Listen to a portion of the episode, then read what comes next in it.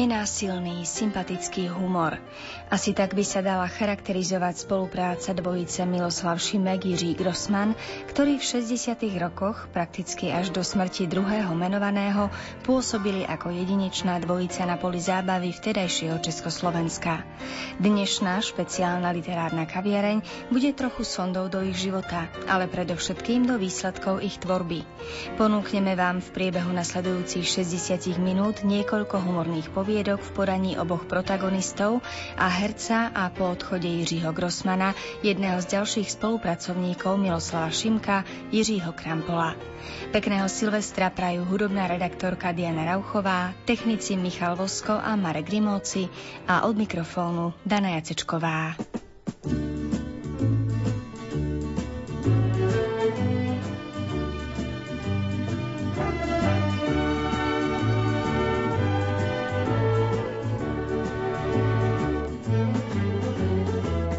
Měsíc snílek stoupá nad skalou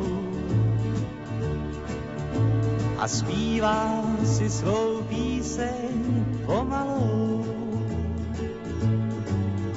Je podobná té, co jsem složil sám.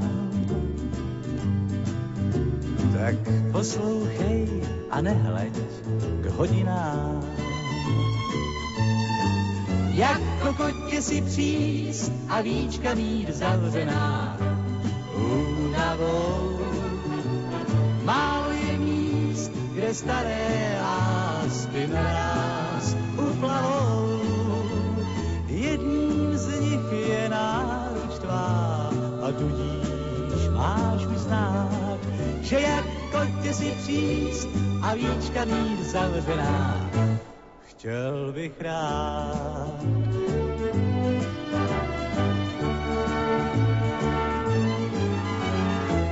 Dnešní noc je stokrát střeštěná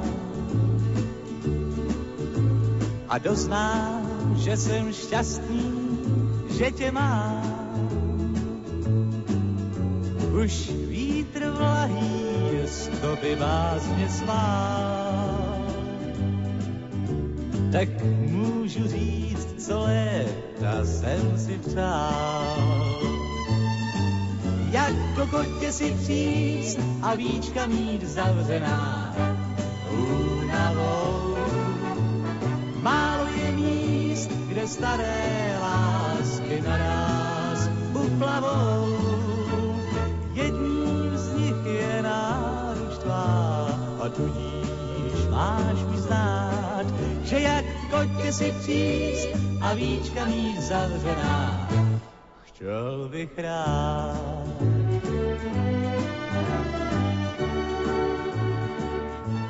Jiří Grossman sa narodil v júli 1941 v Prahe a dožil sa iba 30 rokov. Za svoj krátky život, až kým nezomrel na Hočkinovú chorobu, toho však stihol naozaj požehnanie. Na želanie rodičov začal študovať stavebnú fakultu, ktorú však nedokončil a začal sa venovať umeleckej práci. Najskôr ako hudobník, neskôr ako textár, spevák a herec. Spolu s Miloslavom Šimkom založil klub Olympik, ktorý bol v 60. rokoch platformou pre vznikajúce bytové skupiny. Krátky čas bol členom plzenského divadla Alfa.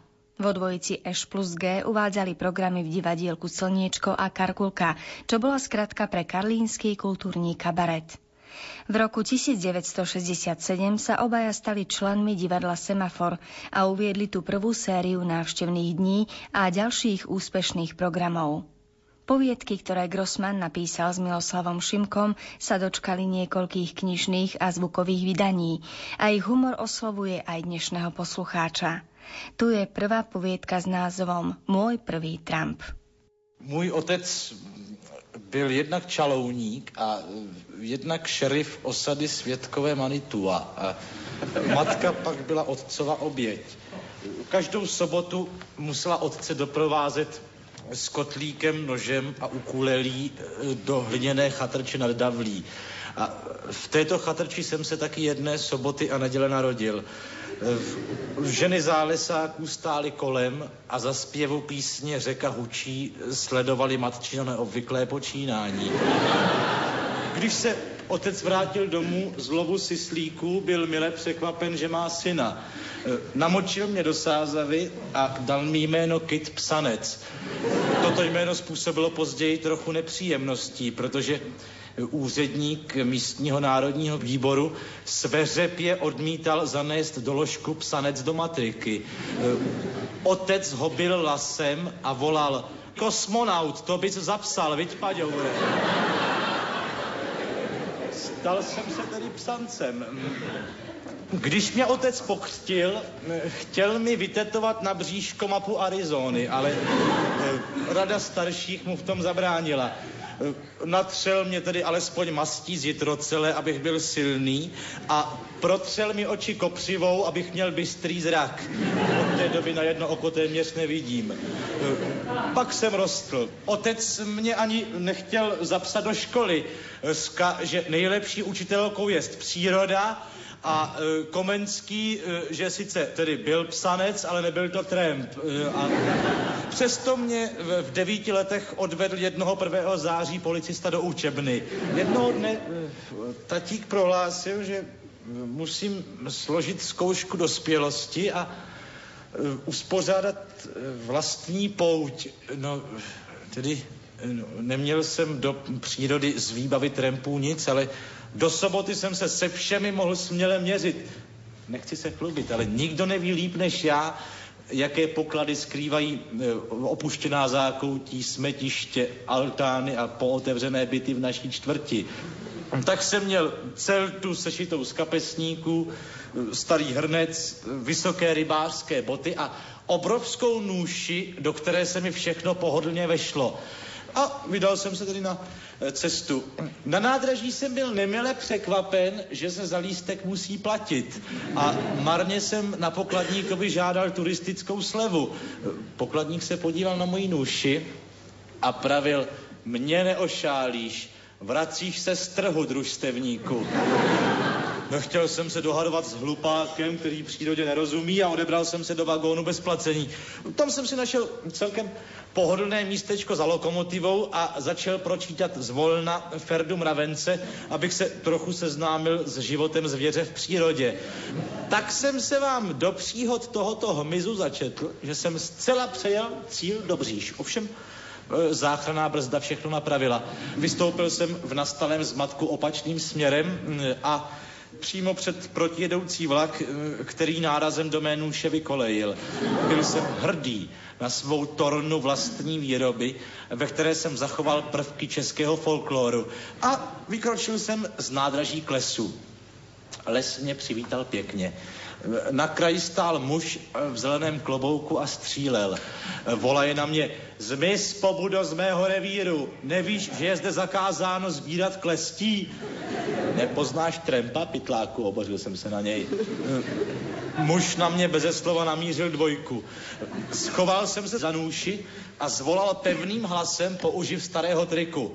Dej si velký pozor, chlape, abych na tebe nepoštval svého otce hajného v tomto polesí. Ten má pušku ještě větší než ty a odvážný je víc než Čuk a Gek. Muž zmáčkl kohoutky a řičel. Takovouhle drzost nepamatuju. Nevím, že bych měl tak tupého synka a pochybuju, že tě bude poslouchat naše doga. Popadl jsem nůši a běžel elegantní chůzí trempa do údolí. Bohužel jsem nezvolil správnou trasu. Z močálu mě vytáhli k večeru přátelé z osady naše Aljaška. Když mě vytáhli, tak jsi první člověk, který se z močálu zachránil, šeptali s úctou. Ze zadu sice kdo si mumlal, že eh, takovému blbci, který přehlédne trojitý ostnatý drát a světelná znamení s houkačkou, aby spad do močůvky půlkrát půl metru nepřísluší obdiv. Ale šerif okřikl mluvku a pravil, že osada byla vždy prostulá slovanskou pohostinností. Na to jsme zasedli k ohni. Oheň vstál své paže k nebesům, šerif ke své družce a krajem se nesly písně o tundře, o lovu sobů a tak další. No a na to šerif vstal a zahájil tremské soutěžení. E, skákalo se přes oheň a vyhrál jsem. Nikdo se netrefil doprostřed ohniště lépe než já. A nevěřili byste, jak rychle se na chodidlech utvoří popálení třetího stupně. Ale nevadí, alespoň už mám tremskou přezdívku Asbest. A sotva tedy skončila jedna soutěž, byla zde druhá. Obsekávání nováčka nožem. Ruka trempů byla jistá, ale Přesto jsem tolik bodných ran ještě nikdy neměl. Až prýmač osady už měl pro mě další přezdívku, Cezar. A sotva mě šerif doléčil odvarem z Bukvic, tak se startoval běh do Prahy a zpět. Běžel jsem jako první. Trošičku mě zarazilo, že za mnou nikdo nestartoval, ale rozhodl jsem se, že vydržím a všem ukážu, jaké jsou mé kvality. Do osady jsem se vrátil časně k ránu. Všichni už spali. Usedl jsem tedy blízko k ohni, řádně přiložil borovici a ustal si v nůši. Po chvíli mě probudil jakýsi e, tajemný zvuk nohou, dupot, řev a zvuk hasičského vozu. Les v rozloze asi 16 hektarů veselé plápolal. Hasiči marně plítvali vodou, marně používali zaklínadlo. Zalekni se ohníčku, máme dlouhou hadičku. Nic nepomáhalo. Vstal jsem a pravil, jděte všichni stranou. Poslechli mě. Uchopil jsem pevně nůši do ohovou rukou a začal utloukat oheň. Nůše svým širokým dnem poskakovala po plamenech a hravě dusila požár. Asi za dvě minuty bylo prakticky po všem. Osada mě dojatě obstoupila. Šerif spolkl slzu a řekl, že mám co nejdřív přijet, asi tak za tři roky, až se les znova zpamatuje. Potom mě přátelským gestem vyprovodil z lesa a já si říkám, ještě štěstí, že se to stalo kousek od Prahy.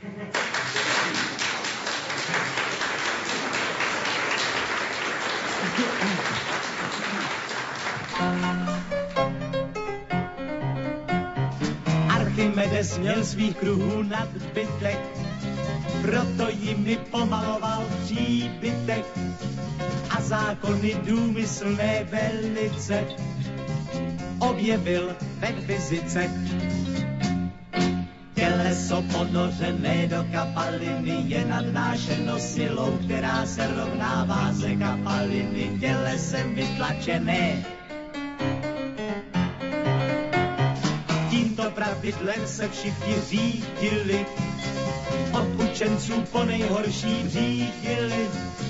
A ten, kdo se dle zákona nechoval, obvykle pak zkrachoval. Těleso ponořené do kapaliny je nadnášeno silou, která se rovnává ze kapaliny tělesem vytlačené. Historie neomylně poučí, že zákony bezpečnost nám zaručí a lidé pro něž ta slova neplatí sami na to doplatí. Těleso ponořené do kapaliny je nadnášeno silou, která se rovnává ze kapaliny tělesem vytlačené.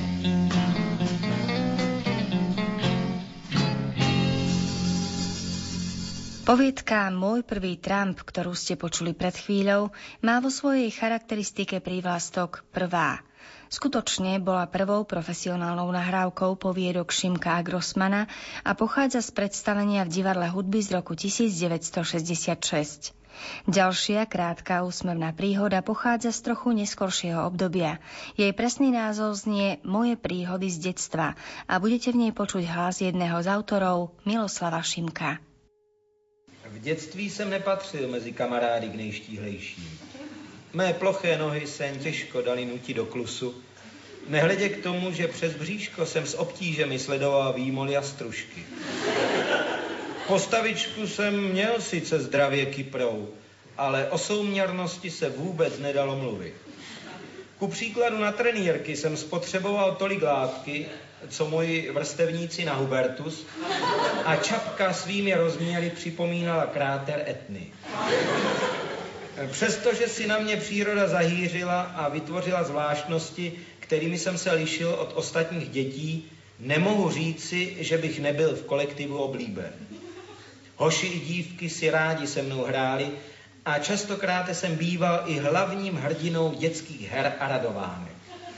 Maně vzpomínám na nejoblíbenější hru naší třídy, která se opakovala i několikrát denně a v níž jsem byl vždy ústřední postavou. Byla to známá hra na fackovacího panáka. Byl jsem na škole tak populární, že i žáci z vyšších tříd si mě k této kratochvíli půjčovali. Také mezi učiteli jsem byl oblíben. Profesor biologie si mě dokonce vybral za svého milce a v hodinách výuky mě často používal jako názorné pomůcky. Dodnes vzpomínám, jak v sedmé třídě podle mě krásně popsal hrocha. Pouze učitel tělocviku mě nenáviděl.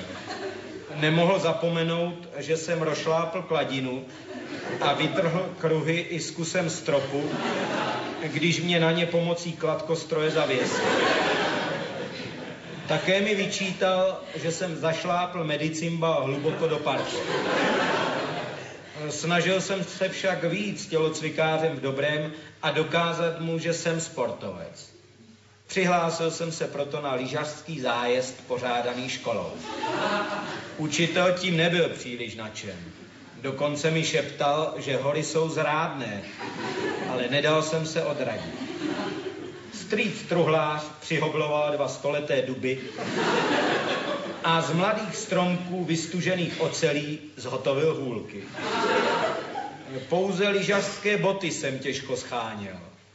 Číslo 64 nebylo ten rok nějak k mání. Ale opět pomohl strýc. Upravil mi dřeváky do řemení, takže v pondělí ráno jsem byl na nádraží kompletně vybaven.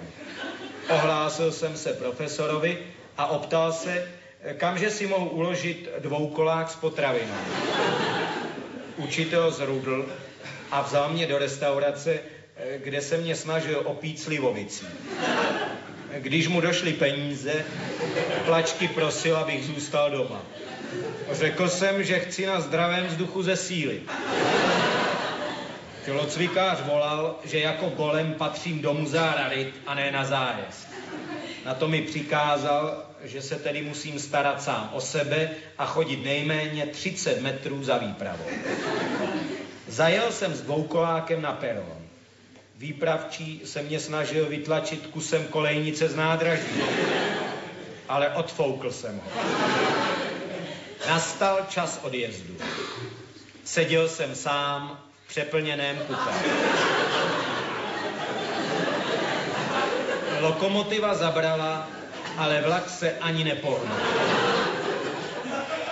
Máme málo páry, šeptal kdosi. Bane, to dělá ten tlusťoch.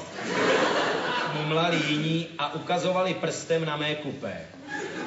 Nezdržujte nás, sádlo, řekla jedna paní. Pospícháme. Ani jsem se nepohnul. Byl jsem na podobné urážky zvyklý. Jednou, když jsme jeli s rodiči na výlet parníkem a skončili jsme na dně u Palackého mostu, místo ve Štěchovicích, snažili se výletníci také svalit vinu na mne a spílali mi nejhoršími jmény.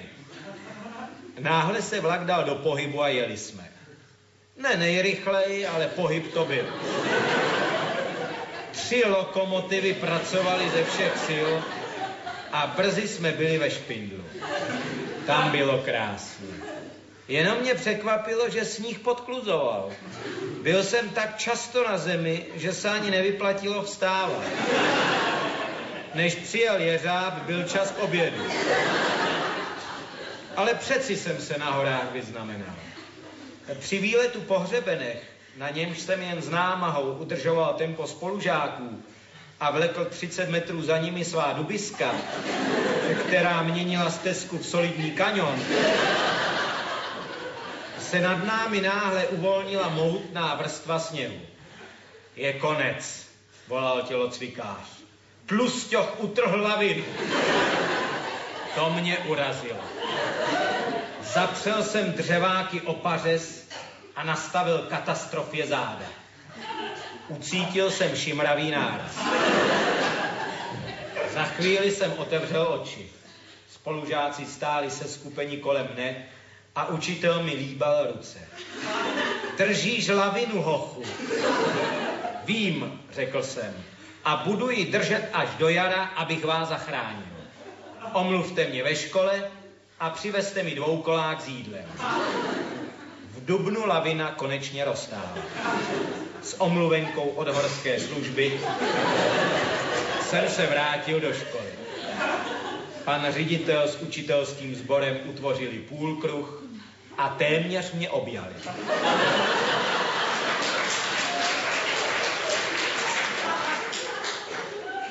Nejdojemnější chvíle nastala však tehdy,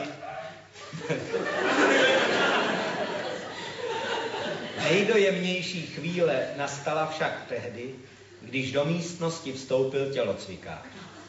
Přikročil ke mně, zamáčkl slzu a zlomeným hlasem šeptl.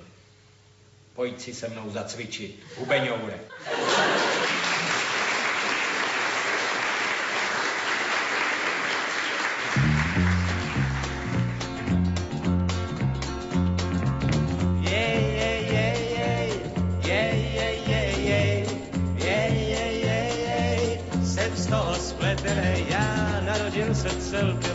jako šesté dítě z paterčat.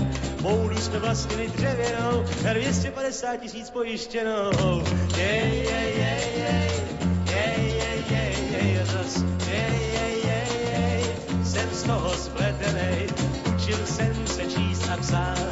osobnosti slavné znát. Pak potkám holku, už ne za světla a tam mi zase v hlavě všecko popletla. Jej, jej, jej, jej,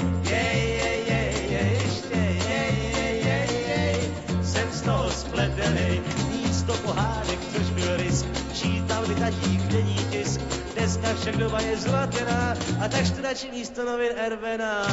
Jej, jej, jej, jej, jej, jej, jej, jej, jej, jej, jej, jsem z toho spletený a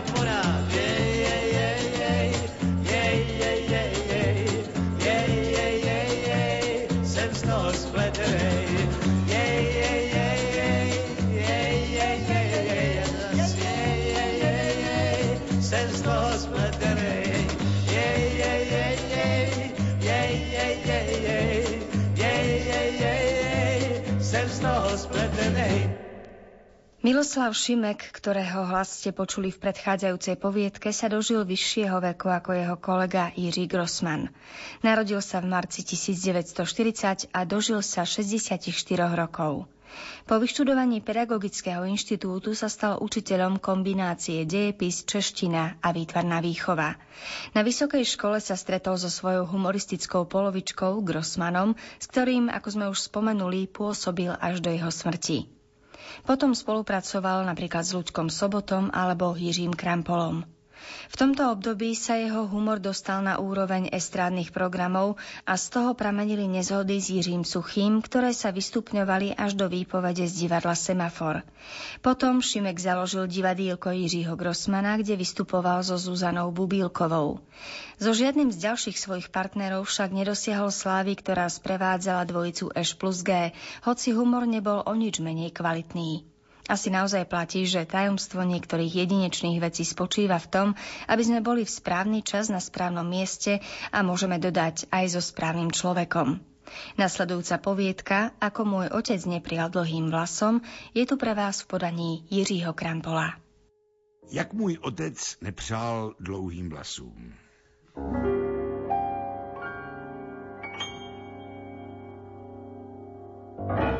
Mohu s klidným svědomím konstatovat, že až do doby nedávné byl se mnou otec spokojen a jen málo kdy mi upřel měsíční kapesné, které činilo po odečtení daně z nerozvážnosti 3 koruny a 20 haléřů. I drobné výstřelky mi trpěl a odívání s nádechem západních vlivů přecházel taktním mlčením, ať sám byl členem závodní stráže a miloval šat prostý, modrý, přepásaný koženým řemenem, jímž mě obden čtvrt hodiny mlátil, aby si udržel tělesnou kondici, potřebnou k boji proti podvratným živlům, které dosud číhají. Mnohem hůře než já vycházela s otcem sestra Berta. U ní tatík výstřelky v udívání netrpěl. Vzpomínám si, že když se před ním jednou objevila v džíncech s poklopcem, chvíli na ní nechápavě hleděl a pak se sípavým hlasem se optal, co to má znamenat. To se teď nosí, řekla Berta. Nosí? křičel otec. Vida, pěkné věci se teď nosí. Pamatuj si, jsou věci, které přísluší muži a věci, které přináleží ženě. Uzavírám se snad já do korzetu, či těsnám se do podprsenky? I hned ten pánský uzávěr sundej a jestli míníš mermomocí ty monterky nosit, příši si zip na bok nebo na zadek. Chceš-li se pro mě za mě lišit od normálních lidí, je samozřejmé, že tento měsíc nedostaneš kapesné. Možná, že bych se Bertě tenkrát tolik nesmál, kdybych věděl, že po návratu z kmelové brigády padne hněv otce i na moji hlavu. Ano, na moji hlavu doslova. Prohlédl si mě s nevolí a vykřikl. Vlasy? Vlasy máš nějak zatraceně dlouhé. Skoro jsem si tě spletl s Bertou. No, mám vlas poněkud delší, přiznal jsem se kvůli klidu. Co poněkud? Na ramena máš vlasy, křičel otec, který vždy vyžadoval přesnost vyjadřování. I na rameni pramínek spočine, připustil jsem. Tak pramínek, kýval hlavou rodič.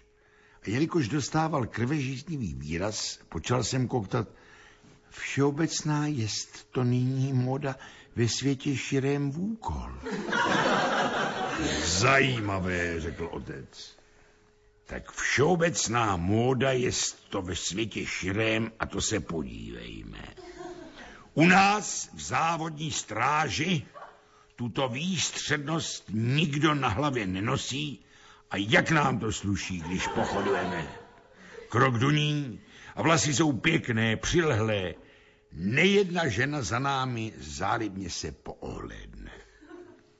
Já nejsem v závodní stráži a nejsem ani tudíž omezován předpisy, ohradil jsem se. Ale to byl olej do ohně. A taky tam nikdy nebudeš. Nikdy nepocítíš krásu naší uniformy s blištivými knoflíky. Nikdy neobuješ okované bodky a řemení přes ramena nezapneš si. Jsi skvrna rodiny, chlapče obrostlý. V tvém věku nosil jsem vlasy krátce přistřížené, pěkně na pěšinku učesané a že nebylo tenkrát lehké sehnat zlatku na lazebníka. Ale my, Spartakovi skauti, stříhali jsme se pravidelně po schůzi a nečinili jsme rodičům hambu. A ty máš své bohaté kapesné, ale zřejmě zbytečně. Prohýříš ho v pivnici a k holiči pak cestu nenajdeš. Jdi mi z očí. Počkej, kam jdeš, vrať se! Otec začínal měnit barvu. Jiní chlapci také nosí vlasy delší, žaloval jsem. Fakta, křičel divoce tatík. Jiní, jiní, ukaž mi prstem na někoho, Jidáši. Dostal jsem nápad. Náš strýček Oto. Otec vyskočil. Strýček Oto. Pravda, má vlasy poněkud delší, ale Dobře víš, uličníku, že trpí chorobnou chlupatostí, že i na bříšku a plecích je obrostlý. A také dobře víš, že ob dvě hodiny se stříhá do hola a lékaře stran té věci mnohokrát navštívil. To jsi vybral pěkný příklad, nezdaro. Také strýc Oskar. Využíval jsem příbuzenstva. Padouchu nevděčný. Svého kmotra, který ti nedávno dal hrací strojek s melodiemi Kubáně, napadáš? Dal mi melodie Kubáně, nezapírám, ale vlas má třímetrový. Mlč, hambáři, třímetrový vlas má, ale jen jeden.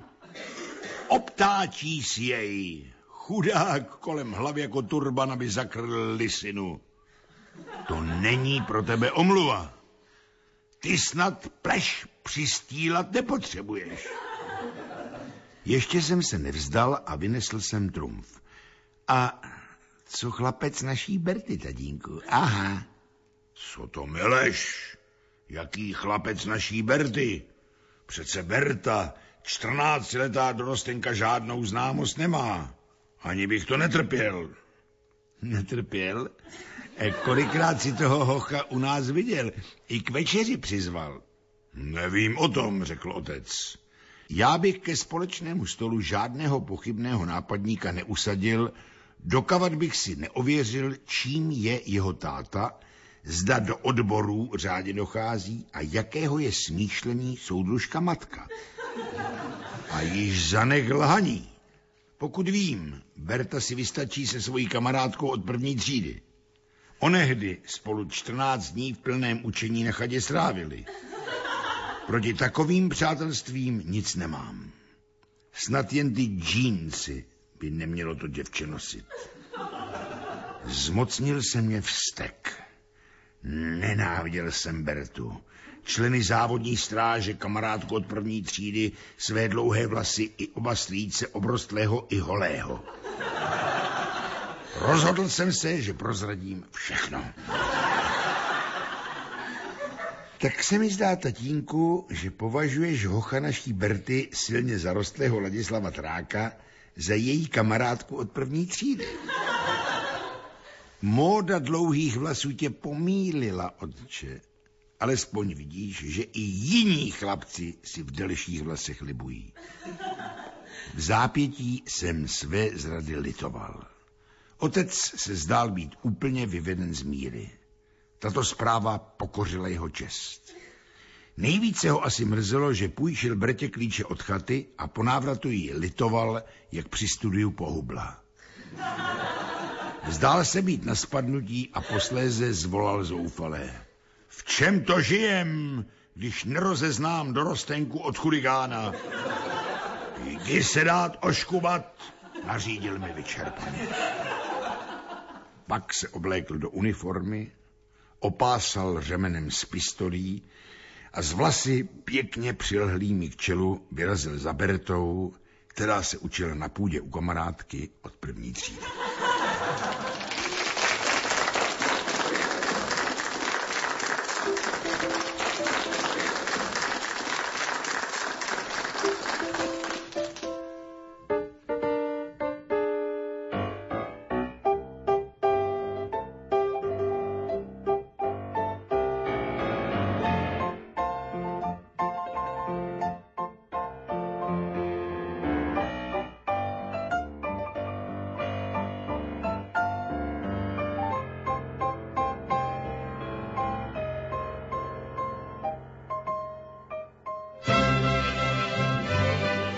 Silvestrujte s nami. Rozlúčka s kalendárnym rokom na vlnách Rádia Lumen. Silvestrujte s Rádiom Lumen.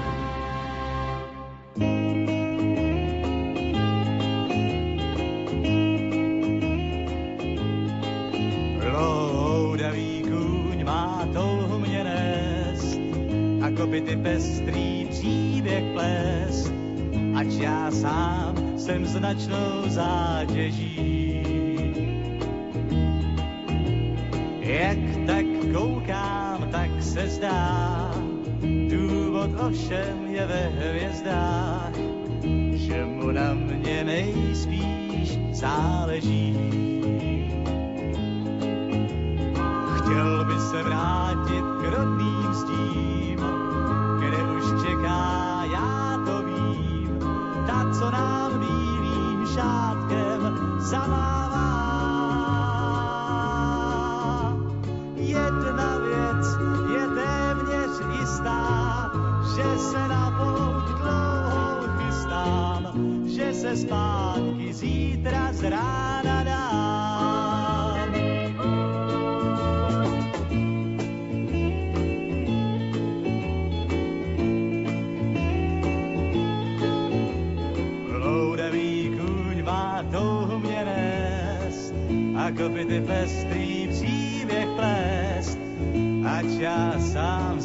Značnou zátěží.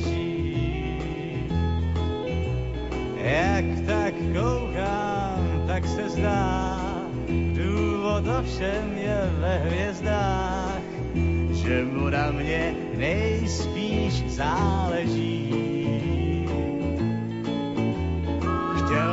Se vrátit k rodným zdím, kde už čeká, já to vím, ta, co nám bílým šátkem zamává.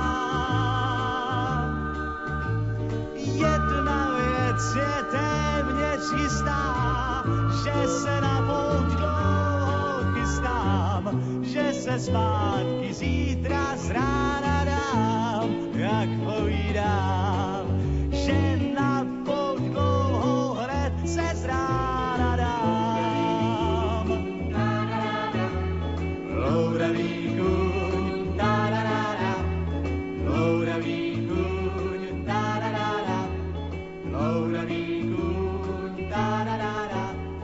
Vždycky nám šlo predovšetkým o to diváka rozosmiať.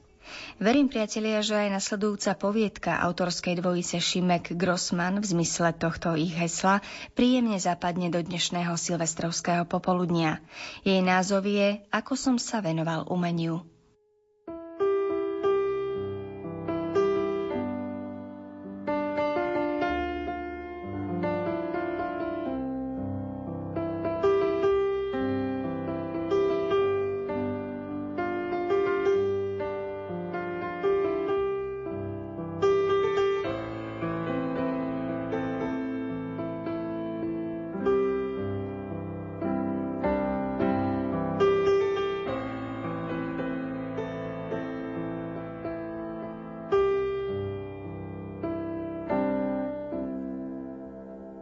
Jak jsem se věnoval umění?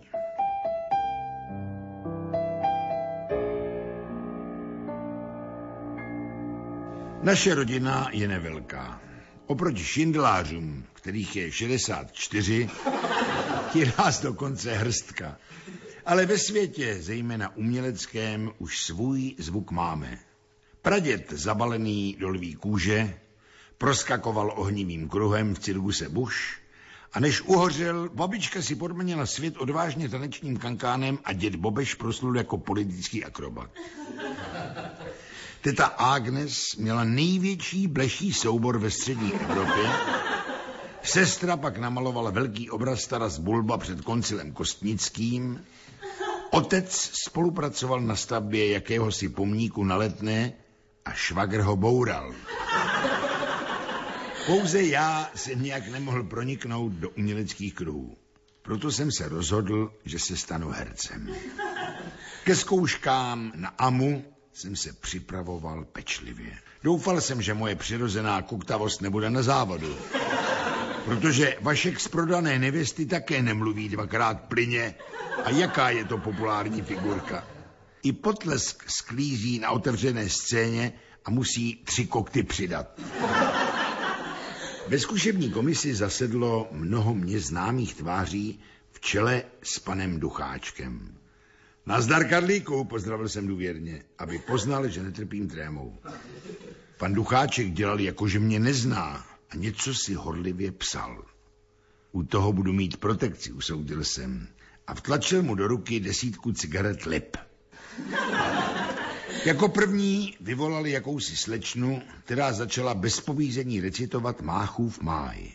Bohužel se však už nedala zastavit a tak nám příjemně uběhlo dopoledne. Moc se mi ty veršíky líbily.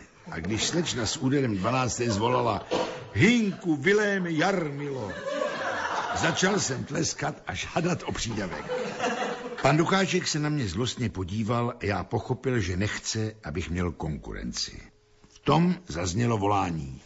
Pan Pilous na scénu, pan Pilous na scénu, porota čeká. Dvěma mocnými skoky jsem běhl na jeviště. Z poroty se ozval smích. Urazil jsem se. Moc se nesmějte, blbečkové, jsem tragéc. Z mnoha působivých etit jsem se rozhodl pro němohru. Měl jsem v zásobě vyzkoušenou scénku Lov na medvěda, kde se plně uplatňuje moje přesnost, hra svalů a schopnost improvizace. Uklonil jsem se a řekl, Pantomima, pánové. Kroužil jsem po jevišti jako brundibár a lovil to tupé zvíře. Teď zasadím ránu nožem, upozornil jsem porotu. Ta mě sledovala v tichém údivu. Pan Ducháček spolkl hořící lípu. Tom jsem skolil besty. Stačí? Optal jsem se. Stačí, pane bože, volal předseda a omlel. Vyhrál si, pilousi, vykřikl jsem. Nazvali tě bohem divadla a jsou v mrákotách údivem. Tajemník mě požádal, abych okamžitě opustil místnost. Nechtělo se mi, protože jsem mínil ještě přidat břichomluvecký kousek, balkonovou scénu z Rome a Julie, kde Julien part mluvím já perfektně bránicí, ale když i pan Ducháček mě jemně vybídl, abych vypadl a nezasláněl, hluboce jsem se uklonil a v rychlosti předvedl alespoň několik varetních kousků, aby porota viděla, že Fischerova doba se navrací. Vsoukal jsem do žaludku za pět vteřin oponu a zmizel oknem bez otevření. Za pár dní mi přišla obsílka. Nedočkavě jsem ji otevřel. Budete se divit, ale stálo tam, že na Amu pro mě není místečka. Dotázal jsem se telefonicky, nejdeli o omyl a zda si porota povšimla mých anglických triků s tradičními prvky jógy, ale hrubě mě odbyli a zavěsili. Pochopil jsem, že jsem se stal obětí intrik, jak už to v divadle bývá. Ale nevadí, řekl jsem si. Dalibor také neměl konzervatoř jak hrál sugestivně na housle. A odepsal jsem na inzerát na místo pomocného herce do oblastního divadla v Polesí v Orlických horách. Zbalil jsem si uzlík a odjel ke konkurzu. Podlesí mi přijeli srdečně, nikdo jiný totiž nepřijel. A tak mě vzali. Jen mě trochu zrazilo, že šlo o ochotnický spolek Staříček Holuša a herci pobírali pouze půl litru mléka s malým rumem za představení, takže jsem si musel vydělávat na denní chléb posluhou a nestydím se to říci i žebrotou. Láska k divadlu však zvítězila, i když musím říci, že divadelní sál v budově Stodoly nebyl z nejvýstavnějších a co chvíli padaly došky. Osvětlení bylo chabé. Dost vadilo, že elektriku vyráběl nápověda lištím ohonem a ebenovou tyčí.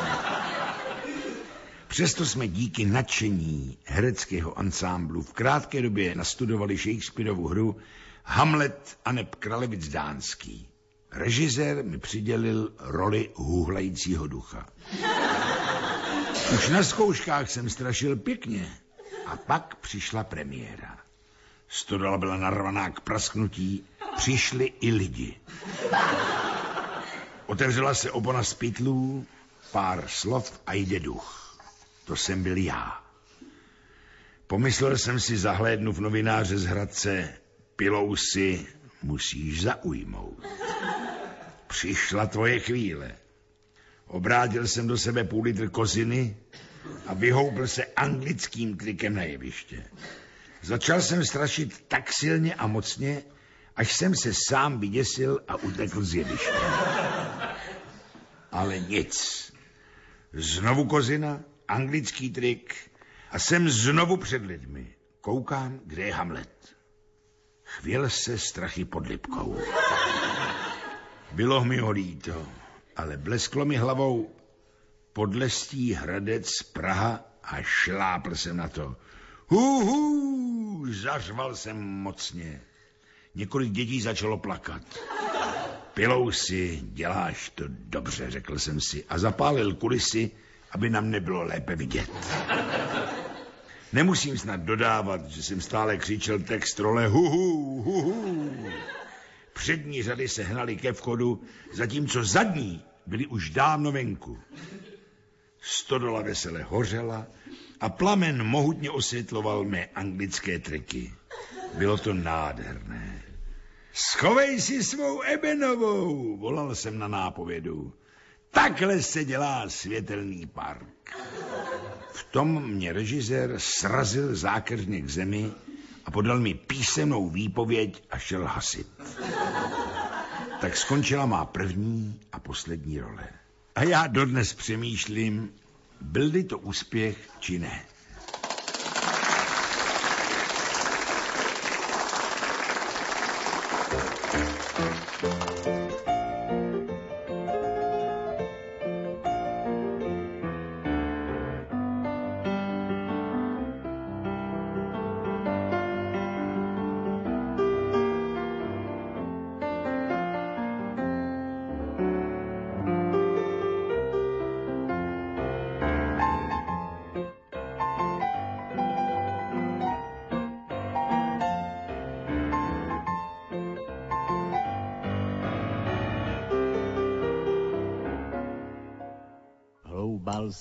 Prací vědeckou a vedle dívka si v bytě vede svou. Jsem řádný muž a ne žádný flink, tak proč mám slyšet tohle gimme that ding? Ah.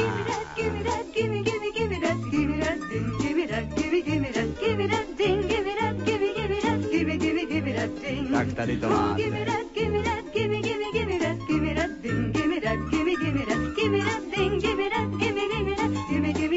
Užijte si se mnou. Už se s modrou oblohou. Jak den končí v šerloučí, přízrak táhne tvou. A jen se neboj. Už ho vidím, jak se plíží s tichou ulicí. To je kapesní zloděj. A jak hledá moje okno, rod mi zářící. Jde ho umej. Gimme that, a gimme that, a gimme that, gimme that, gimme, gimme, gimme, gimme, gimme,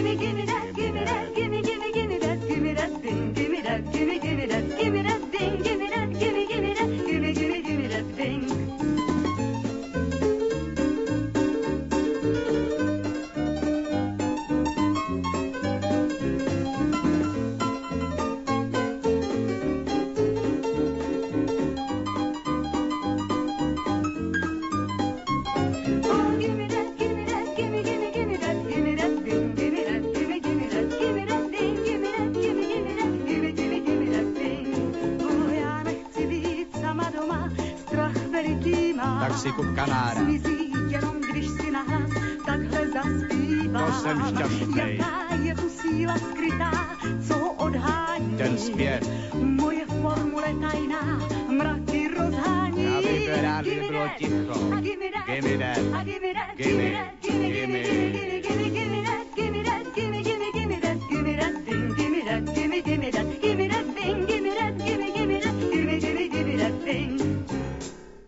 Vymedzený pre dnešnú špeciálnu silvestrovskú literárnu kaviareň sa končí. Ako poslednú chuťovku z tvorivej dielne Miloslava Šimka a Jiřího Grossmana sme vybrali poviedku Ako sme chovali užitočné zviera. Ešte predtým, než si ju pustíme, sa s vami, milí poslucháči, rozlúčime. Pekný zvyšok Silvestra a dobré vykročenie do nového roka 2010 vám prajú Diana Rauchová, Marek Rimóci, Michal Vosko a Dana Jacečková. No a tu je už spomínaný bonus. Jak jsme chovali užitečné zvíře?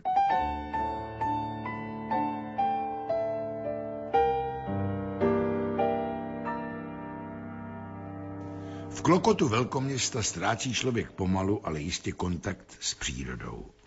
Zvláště v činžovním domě podléhá civilizaci více než je zdrávo. Přepich není vše a televizní program stěží nahradí třpitivý pohled plaché laně. Je pravda, že každému to nevadí, ale naše rodina, jež pochází z boubínské samoty, kde styk s okolním světem obstarával jednou za měsíc listonoš, nesetkali se ovšem po cestě s medvědem, se nemohla s městským životem smířit. Vždyť nemít ve zdi houbu, nevěděli bychom ani, jak vypadá rostlina, ale to vše se mělo změnit. Dnes vám už ani neřeknu, čí to byl nápad, abychom si opatřili zvíře. Vím jen, že všichni byli pro a tudíž jsme se začali hádat, jaký živočich to má být. Nakonec vyhrála babička, jejíž návrh byl oproti naším podepřen argumentem, že ze zvířete má být v prvé řadě užitek. A tak jsme začali chovat v činžovním domě na třídě Wilhelma Píka číslo 318 prase. Sehnat prasečí mládě nebylo zrovna lehké. Nevím, jaké s tím máte zkušenosti vy, ale v žádném obchodním domě pod svinčata nevedou. V Prioru v Jungmanově ulici dokonce dostal bratr za otázku máte prase od otilého prodavače Facku. Teprve po 14 dnech se podařilo otci sehnat na Sedlčansku velmi levného pašíka od opilce na taneční zábavě. Pln radostí jej přinesl domů, ale dědeček záhy seznal, že zvíře má jednu vadu, a sice červenku, což, jak říkal, je u prasete vada dosti podstatná. V noci jsme tedy nepozorovaně pustili nemocné podsvinče do ulice a do rána jsme ho šestkrát zaháněli od dveří, neboť si za ty dva dny u nás obdivu hodně zvyklo. Teprve když jsme posypali dveře pepřem, přestalo rýt pod Prahem a odešlo třídou Wilhelma Píka neznámo kam. Nové prasátko, které opatřil děda z JZD Křenov, bylo sice dražší, ale za to bylo zdravé a přítulné. Dostalo jméno Bivoj. Zpočátku žil Bivoj ve vaně a nebýt toho, že ji rozšlápl, mohl v ní žít i dále. Takže bylo samozřejmě nutno umístit čuníka jinam. Babička, přestože prase bylo její nápad, odmítla již po třech měsících sdílet s ním komůrku. Upřímně řečeno, nebylo divu, protože náhodný návštěvník by už jen stěží poznal, kdo je v pokojíku pánem a kdo pouze hostem. Také vůně šafránu, který babička po léta sbírala, byla přehlušena čímsi jiným, mnohem silnějším, nehledě k tomu, že partaj pod námi si stěžovala, že stropem co si prosakuje. A tak se prase stěhovalo do dětského pokoje, jehož xylolitová podlaha se zdála otci pro chov čudníka vhodná. Stěhování však bohužel neprošlo hladce. Bivoj, který si u babičky zvykl, odmítal její, tedy svoji komůrku, dobrovolně opustit. Marně ho bratr lákal na pomije a otec zezadu pošťuchoval stanovým kolíkem. Výsledkem bylo jen to, že se Bivoj po půl hodině nebezpečně nahrbil a přátelský kvikot se změnil v temné punění. Nutno říci, že nám nebylo do smíchu. Ze zdola bušil soused Pulchard s metákem do stropu. Na několika místech se mu udařilo provlhlou podlahu prorazit, takže také u něj v kuchyni tu za chvíli vypadalo, jako by i on pěstoval prase. Když Bivoj několikrát zahrabal přední packou, snažila se maminka odvést děti a babičku do bezpečí, nebo jak říkala, přijdou horké chvíle. Nemýlila se. Kňour, který asi babičku po tříměsíčním soužití považoval za svoji družku, ji nemínil pustit. Začal kroužit zběsile po komůrce a nabíral neuvěřitelnou rychlost. Tiskli jsme se ke stěnám a modlili se, aby se prase unavilo. Tomu však zřejmě pohyb dělal dobře. Jednu chvíli se zdálo, že jsme zachráněni, neboť Bivoj zapadl prackou do díry po smetáku, bohužel právě v okamžiku, kdy zvědavý pulchard s pitomnělý hlukem k ní přikládal hlavu. Prase se od sousedovy hlavy odrazilo a pokračovalo v běhu, zatímco Pulchard spadl ze štaflí, žaluje manželce, že ho náš otec udeřil prasečí nohou do čela. Mezitím v komůrce opatru výš bylo dusno jak v aréně. Nevím, proč snad ze vsteku zapíchl otec prasetí stanový kolík zákržně do boku. Za tento neuvážený čin jsme pikali všichni. Zdivočelý bivoj chtěl se zbavit bodce, začal se třít při běhu o stěny a nebral na nás ohled. Bratra Karla téměř zazdil. Když se ve dveřích objevila sestřenice v červené sukínce a oknem od naproti zazněl zvuk kastanět, probudila se prasedí španělská krev. Vyrazilo ze dveří, trochu je zvětšilo a skleněnou výplní se dostalo celkem snadno do ložnice, kde v secesním zrcadle spatřilo svůj obraz. To rozčílilo a začalo si v ložnici počínat skutečně jako prase. V tu chvíli už ani babička nevěřila tomu, že chováme užitečné zvíře. Po kratší poradě jsme se rozhodli ložnici obětovat. Stejně nikdo neměl chuť jít Bivojovi domlouvat. Přistavili jsme tedy ke dveřím skříň a zavolali řezníka. Přišel za chvíli a sebevědomě vstoupil do ložnice. Co se dělo uvnitř, nevíme dodnes. Ale prase mělo zřejmě hned z počátku navrh. Řezník proletěl skříní mezi nás na chodbu, bez pláště, bez nožů a bez sebevědomí. Ani se nerozloučil a spěchal zpět do svého krámku, kde vyvěsil cedulku Prasata nezabijím, vepřové nevedu. Pod to připsal inventura a začal si počítat kosti. Závěrem dovolte, abychom touto cestou poděkovali motostřelecké rodě majora Děřáčka za obětavou likvidaci užitečného zvířete a malíři mistru Brázdovi, který byt uvedl opět do původního stavu, i když nejprve prohlásil, že je malířem pokojů a ne chlévů.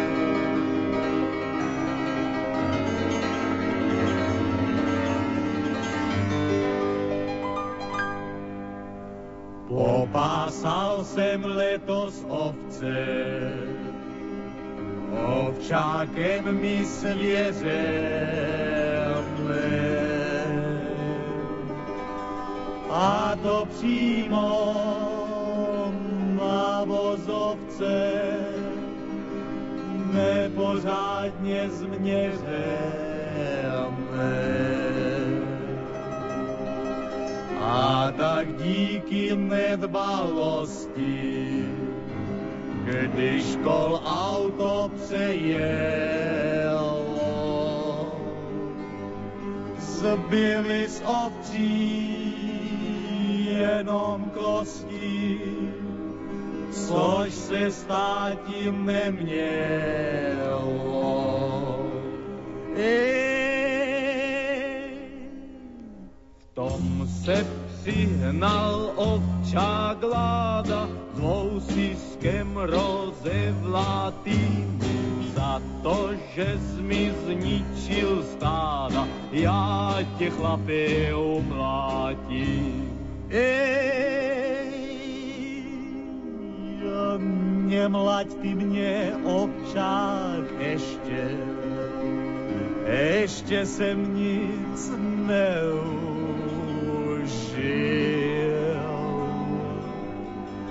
Jenom jedno měl jsem děvče. A ty mě chceš bacit včil. Na to ovčák. Hej, tam na vrcholku kopce strašlivě to zebe. Když nemám na kožu obce, udělám ho z tebe. Když nemám na kožu